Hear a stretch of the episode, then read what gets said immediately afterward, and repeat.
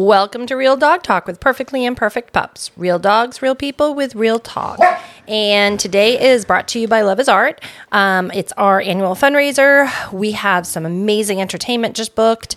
Um, we have a signature drink in the works that is going to be so much fun. So, if you are local to the Raleigh area, October 12th, our tickets are on sale. Um, and today, my drink of choice is wine, just plain old red wine. And my dogs are extremely loud today. So, if you've never listened to my podcast before, there will be dogs in the background. Mm. Ah, sorry, I needed a drink. Uh, so today it's just little old me. Um, there's a couple of podcasts in the works, but um, I couldn't get any of my guests to be out here for this one. So I'm literally last minute recording. So this is a flyby podcast. Um, but I do want to hear from you guys. Um, you know, I'm just I, I pick um, things that um, topics that relate to me or the rescue at the time. So if you've got like something you want me to talk about or a guest that you want me to bring on, let me know. There's a form on our website. Um, it's realdogtalk.org um, that you can go to and fill it out, or you can just email us, whatever you want to do. I'm, I'm always down for suggestions. But, um, Today, I'm going to talk a little bit about um, something that happened in the rescue, um, and you know that's why why that's one of the reasons why Real Dog Talk was created is because part of our mission is education, and um, you know sometimes the education uh, comes in all different forms, and you know we just felt like a podcast was a good way to communicate with our um, you know followers and listeners and get words out about different things. So, um, this uh, was a tragic week at Pips.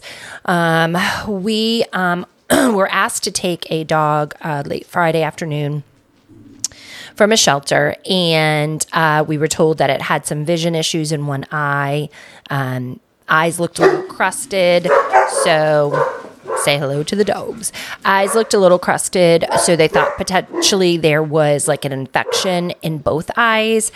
And um, about four years old, small breed, white thing, fluffy thing. Um, and so we uh, reached out to a couple of fosters that would be a good match. And one said we would love to, and we can pick up tomorrow. So we arranged for um, to pick up Saturday, um, and the first thing that she noticed is the dog was completely matted, um, and it was you know a, a, breed that needs to be groomed, and this dog definitely had not been groomed. So we knew right away we needed to get it groomed, um, and she said it just you know it seemed like it didn't feel well, but nothing major, like didn't eat a lot, but that's normal for the first day or two out of the shelter. Um, but other than that, like nothing major they were concerned about. So we scheduled an appointment for Monday afternoon to go to our vet and she was able to get into her groomers Monday morning to do a shave down because that's how bad the mats were and had some fleas that you really can't get out with all this mats so a good shave down bath perfect and he, she he did excuse me he his name is chewy um, did really well for his groom um, after the groom, she said he seemed like he had a little bit of a bellyache. Again, chalked it up to, um, you know, the stress of a groom after getting out of the shelter, potentially, um, you know, a good load of worms that are in there. So we knew we had an, a vet appointment in um, the next like two hours. So um, she brought the dog to the vet, and like I said, it's about a four year old dog. Um, brought the dog to the vet and uh, left him there, left Chewy there to run an errand so that they could start working him up. And I got a call from the vet that he tested positive for parvo or parvovirus. And I was like, oh, like he didn't really show any other signs. He had a little bit of diarrhea on Monday, but like like I think she said he vomited once over the weekend and that was about it. But again, nothing, no significant things that showed parvo. Um, and so um, I, um, hold on. Alexa, dismiss my reminder. Sorry, she's sending me reminders in the, in the middle of a podcast. Um, Alexa, dismiss my reminder. That bitch does not listen. Anyway, so um, you know, vet calls me, has parvo, and I was like, oh my gosh, like how is he? And she said, you know, he's definitely dumpy. Um, you know, I think he probably would benefit a lot from, um, you know, a few nights stay in an emergency room. There, there's no treatment for parvo. Um, there is only you're only um, giving fluids and um, treating uh, with antibiotics for um, a second any kind of secondary infection gut infection that kind of stuff. And then you're also um, giving fluids. Um, a lot of times they'll trickle feed just so there's some substance in the stomach but not enough to cause an, gi issues um, and lots of fluids and just you know giving support throughout the recovery. Um, so uh, I we called the um, emergency vet close to us, and they said, "Yep, go ahead and bring him in." So on the way to the emergency vet, Chewy passed away in her son's arms. Um, and and the vet had, you know, there there was nothing on the vet's fault for releasing him. She couldn't have kept him anyway. Um, and nobody thought he was sick enough that he was going to pass from one vet to another, a 20 minute drive, especially because he had just received a whole bunch of fluids. She gave a whole bunch of fluids before she came, a vitamin shot, um, something for nausea, all of this stuff that you would start as a, um, you know, a, a parvo patient would, and he passed away. And of course, in a child's arms. So it's it's devastating, but what the devastating part of that story is is parvovirus is completely preventable. 100% preventable with a vaccine. One simple vaccine. That's it. And I know what people are going to say. Oh, I can't afford to go to the vet. Vets are ripoffs, blah, blah, blah, blah, blah. First of all, vets are not ripoffs. They are paid for the service that they provide and the schooling that they went to.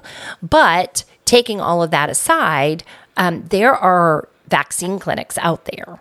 Um, and those vaccine clinics will literally just give your dog a vaccine.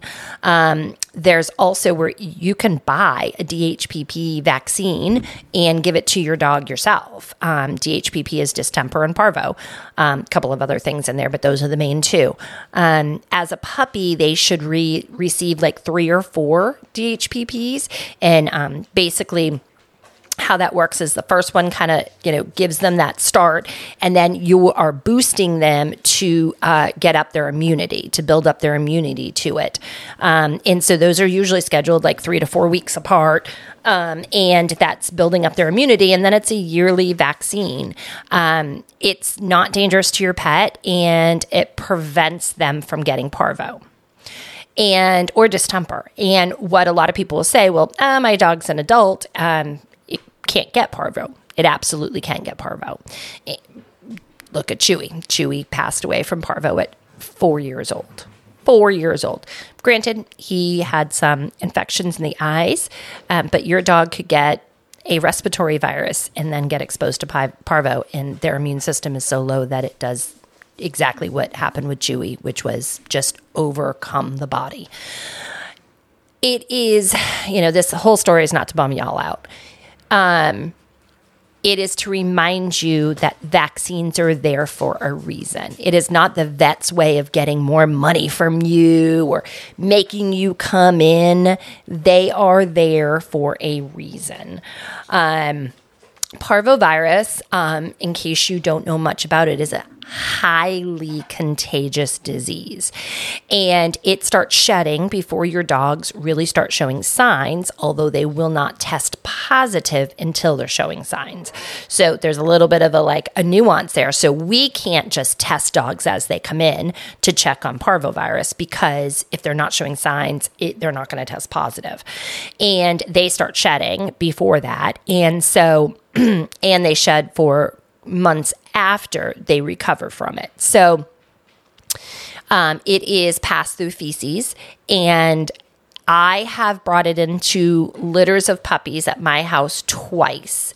Um, I've dealt with parvovirus many, many times, but two times I can tell you that it was my fault. Well, I use my fault very loosely, but it was me that brought it in. So one time I went to a um, an event, and my puppies were too young to attend the event. It was at a pet store, and um, I just went to help out to talk to people. I didn't have any fosters that you know that could be there. The the litter of puppies was at home, and um, None of our dogs within the rescue were sick or ever came down with it. Um, 10 days later, my first puppy got sick and tested positive for par- parvo, and it went through the entire litter. Um, we lost several puppies out of that litter. And we can only assume that it came in on the um, sh- on my shoe. So somebody who had a dog that had been exposed to parvo or had parvo, or wasn't show, um, following the protocol to um, keep their dog at home after they came down with parvo, came into this pet store, probably had an accident, and they cleaned it up. And then I stepped in the remnants, which was probably microscopic, couldn't even see it. Was on my shoe. I came home, I brought it in. My puppy stepped in it and probably licked her paw. And that's how it got spread. It is that simple. That simple. Another time we brought in a litter of puppies, excuse me, and a mama um, into my previous rescue.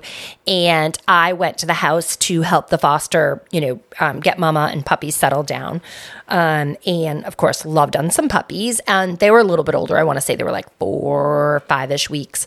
Um, and so settled on mama, loved on some puppies, settled them all home, uh, came home completely different. This is years difference. Um, came home, settled in. Um, about five days later, those puppies broke with parvo, and about five days later, my puppies broke with parvo. And so that's how contagious this is.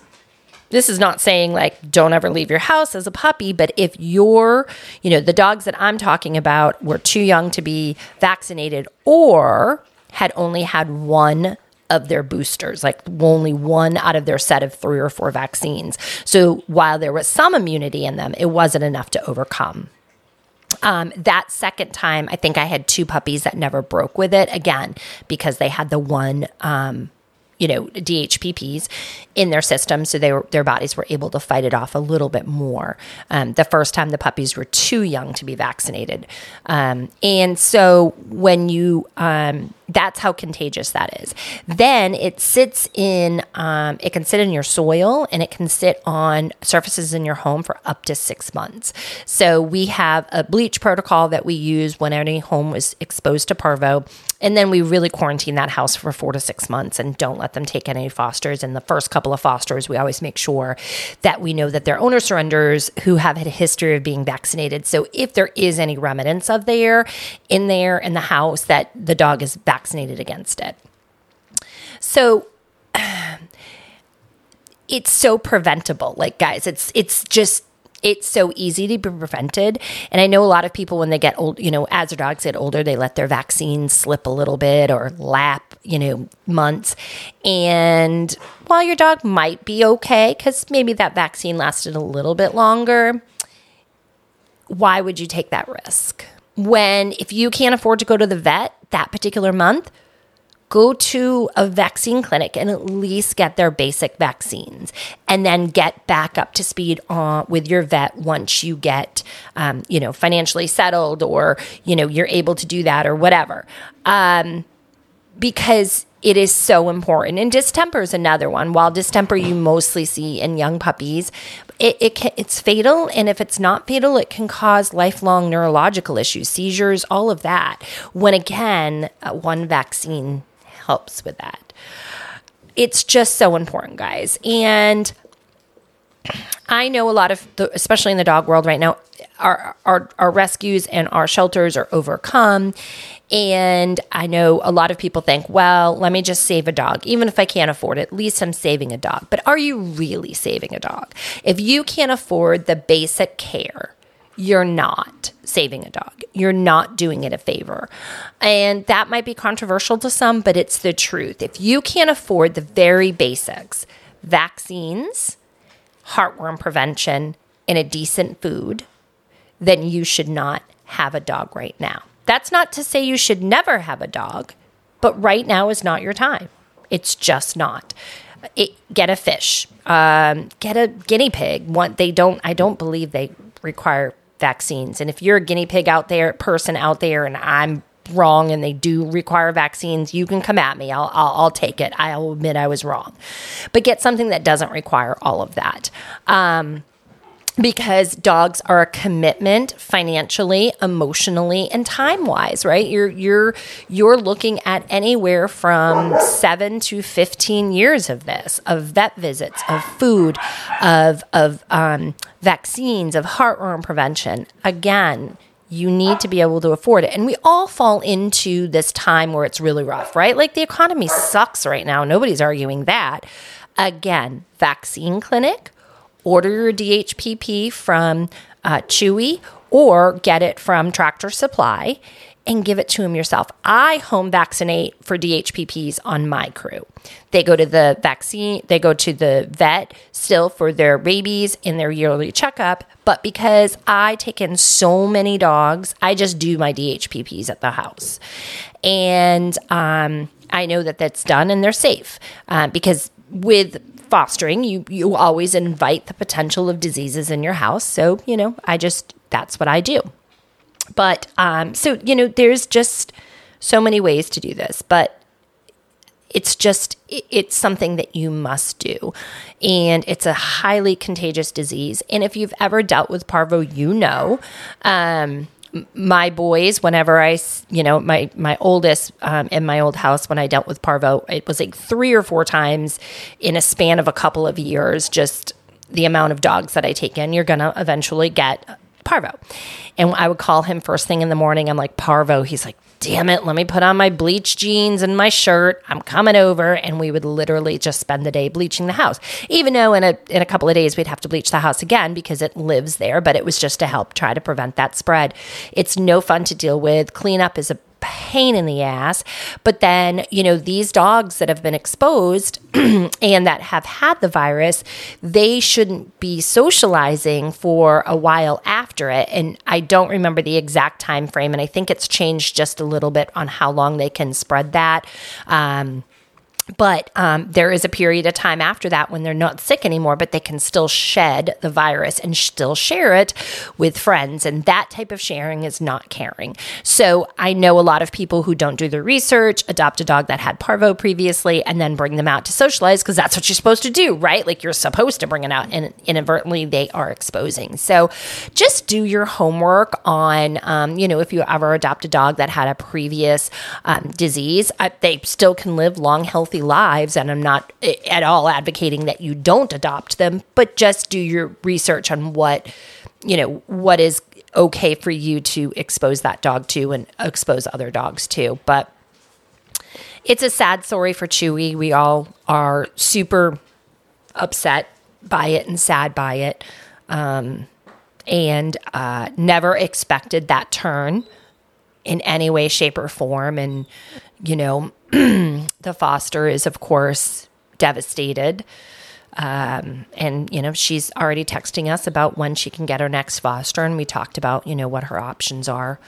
But it's just, um, it's sad. It's so sad and so preventable. So, and then, you know, just vaccinate your damn dogs. That's all I'm saying vaccinate your dogs.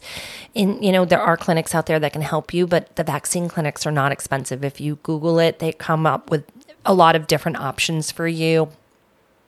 If you have questions about them, please reach out. Um, I would say I would put a link on my website about it, but, you know, each place has different vaccines. I think our tractor supply store has like a vaccine clinic that comes in. I think Petco has a vaccine clinic, and a lot of the shelters will do rabies clinics and sometimes other vaccine clinics. Um, it's just super important, and you know, you never want to talk about the fact that you could have prevented a deathly disease to your dog. So just do the right thing for your dog that you adopted. Um, or purchased um, and uh, continue to do the right thing for that dog.